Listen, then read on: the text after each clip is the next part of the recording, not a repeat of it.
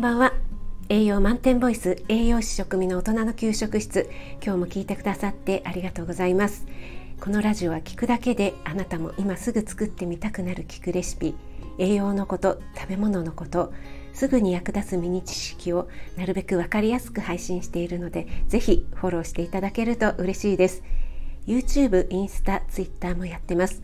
そちらの方もよろしくお願いします。はいということで今日はですね、えー、いただいたレターの返信をさせていただきたいと思います。えー、減塩って具体的にどうしたらいいの？ということでですね、えー、レターをいただきました、えー、レターの方をねちょっと読ませていただきます、えー、食味さんへ。はじめましてエメマルと申します、え、配信聞かせていただき高血圧の説明で今まで生きてきて一番わかりやすく説明していただきありがとうございます。ということで 嬉しいですね。一番わかりやすくってちょっと褒めすぎですがはい嬉しいです。そこで塩分控えたいのですが1日の塩分量をグラムで表示されてますがピンときません。味噌汁が塩分何グラムとか煮物何グラムとか言われても大好きな、えー、漬物をポリポリしたら プラス塩分何グラムになるんだろうと考えちゃいます。何をどのようにすれば簡単に減塩できるのでしょうか。まだまだ孫の顔も見たいので長生きしたいエメマルです。アドバイスよろしくお願いします。ということでエメマルさんありがとうございます。えーと、私の知り合いのですねエメさんという方になんかとても似ている気がするんですが、えー、気のせいでしょうか？はい。えーとですね。それではね、えー、減塩について具体的に今すぐ取り組める方法というのをねお話ししていきたいと思います。やっぱりね高血圧気味の方多いと思うんですね。で皆さん減塩に関しては、えー、興味がねあるのではないかと思います。それではまず減塩のお話をする前にちょっとね理科の実験のようなお話をさせていただきますね。え、人間の体のですね体液っていうのは塩分濃度が0.9%なんですね。はい、で、えー、鼻からね水が入ると痛いっって思いますよね。でこれがね塩分が低くてもまたは海水のようにね塩分濃度がすごく濃くてもやっぱり痛いというふうに感じるんですね。なので、えー、この塩分濃度っていうのが、えー、体液の0.9%と同じぐらいだと、えー、鼻うがいとかをしても痛くないっていうふうに言われていますよね。例えば生理食塩水なんかもこのような0.9%体液と同じ濃度になっています。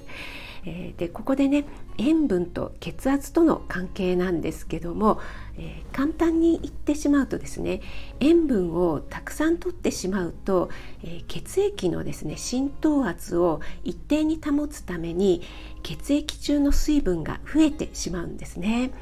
えー、その結果、えー、体の中をね循環する血液量を増やしてしまうので、えー、まあ、末梢血管とかね、え細いところの血管の壁にかかる抵抗が高くなってしまって血圧を上げてしまうんではないかというふうに言われています。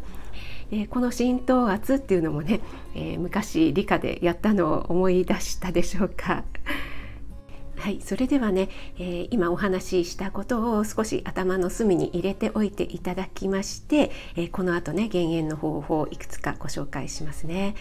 えーと、まずはですね塩分濃度計っていうねちょっとスティックタイプみたいな あの簡単にね使えるものがあるんですけどもそれを買ってみるっていうのも一つの手かなと思います。でうちにはねあるんですけどちょっとねアマゾンで見たら、えだいたい2000円から3000円ぐらいで、えー、買えるのがありますね。はい、でこれでですね自分が好む、え、汁物の塩分濃度はどれくらいなのかなっていうのを知っておくっていうのがいいのかなと思います。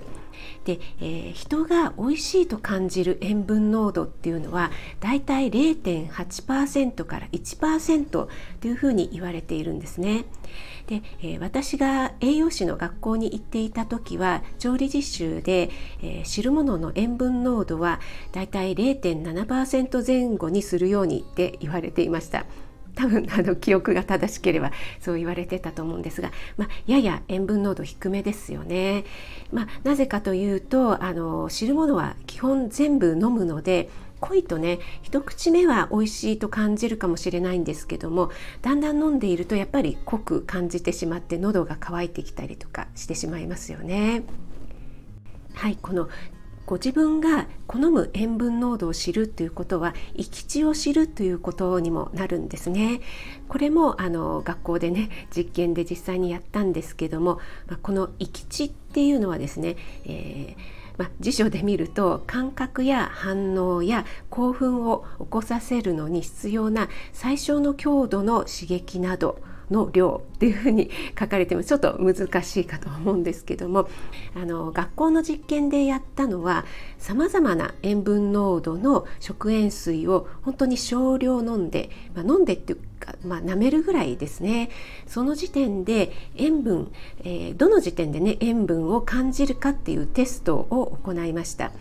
なので、えー、塩分が極めて低いところから始めていって、えー、徐々に徐々に高くしていってあ、えー、ちょっとしょっぱいと感じますっていうところが自分の生き地っていうところでね、え実験をやりました。で、えこの生き地っていうのは高い生き地が高い人っていうのは塩分を感じにくい人なんですね。なので、えどうしても塩分の濃いものを好んで食べてしまいます。で行き地が低い人っていうのはあの敏感な人っていうことになるのであの塩分が少なくても塩分を感じる感じやすいという方ですね。はい、なので行き地が低い方が味に敏感ということになります。はい、で 塩分濃度計、えー、私の家にありますよとお話ししたんですが、ま、これはねなんで買ったのかというとですね、えー、わざわざこの濃度を調べようって、えー、毎回調べてるわけではないんですけどもあの結構だいぶ前に買ったんですが うち夫がですね割と濃い味好きなんですね。で夫に、えー、汁物の味が薄すぎてしないって言われたので、え、そんなわけはないと思って、えー、ちょっとねこの塩分濃度計で、え調べて、えー、0.7%ちゃんとありますけどこれでも薄いって言うんですかってね ちょっと見せて見せようかと思って買ったんですけどもまああの実際にはね見せなかったんですけどもね。はいでえー、このね生き地なんですけどもねこれもやっぱりあの化学調味料とか添加物を使用した食品を常日頃から食べていると残念ですが舌は麻痺して、えー、鈍感になってしまいます。はい、でちなみにですね先ほど言った汁物の塩分濃度なんですけども私と息子は、えー、だいたい0.6%ぐらいでも出汁が効いていれば美味しく感じるラインなんですね、えーと、2人が共通しているんですけどもここから下がってしまうとやっぱりあ薄いなって感じてしまうんですけどもだいたい0.6から7 0.7ぐらいでやっぱり美味しいと感じています。やっぱり1%あると濃いですね。はいで、えー、具体的な方法なんですけども今お話ししたようなまず汁物からですね、えー、基本的に全部飲むものなので汁物から塩分っていうのは減らしやすいと思いますので、えー、今ねお話ししたようなちょっと塩分濃度計とかをね、え使っていただくのもいい手なのかなと思います。はい、それで塩分濃度もね下げやすいですしね。そしてよく言われていることなんですけども、まあ、今日からね今すぐできることとしてはラーメンとかそばうどんなんかの汁物は残してください、えー、そしてお刺身とかお寿司とかですねそういった醤油をつけるようなものあとはまあソースとか、えー、焼肉のタレとかもそうなんですけどもこれもですねあの本当に少量ちょこっとつけるっていうのをやってみてください。でこれはねあの それぐらいでって思われるかもしれないんですが本当にバカにならなくてですね、えー、ちょこっとつけるかこうビタビタにつけるかで2倍ぐらい違うんですね塩分の摂取量がですね。でえー、私あのちょっとそういったマニアックな本を持っているんですけども、えー、実際にちょこっとつけるのとこうビタビタでつけるのとこれぐらい変わりますよっていうのがちゃんとデータで、えー、載ってますので、え本当に2倍ぐらい違いますのでそういったことをこまめにしていただくことで結構変わると思います。はい、そして、えー、前からねお話私の配信でお話ししていますが薬味とかあとお酢、えー、だしを、え、上手に使うあとは柑橘系ですねレモンなどを絞っていただくなど柑橘系を上手に使っていただくというのも減塩の、えー、一つのね効果的な方法だと思います。はい、それから市販のものであれば、えー、必ずね、えー、塩分、えー、食塩相当量っていうのがですね書いてありますのでそこをね必ず見る習慣をつけるようにしてみてください、えー、そうすることによってね、え塩分に対するあの 知識がね深まるのかなと思います。はい、で自分のね生き地を下げていくこと、ね、これに取り組んでいただけるとこれもね習慣になっていきますで慣れてくると市販のものがねとっても濃く感じると思うんですねで今までこんな濃い味食べてたんだってね思うようになってきますので、えー、ぜひね、えー、一級に減らすのは大変かと思うんですけども徐々に取り組んでいただければ必ずできると思いますので取り組んでいただければと思います。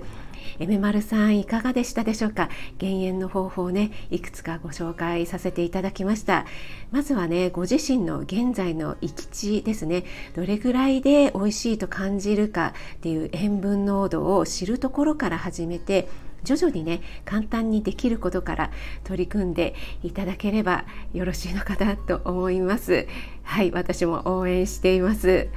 最後まで聞いてくださってありがとうございました。参考になったなと思っていただけた方いいねフォローしていただけると嬉しいです、えー、栄養満点ボイス食味がお届けいたしました。それではまた。Have a nice dinner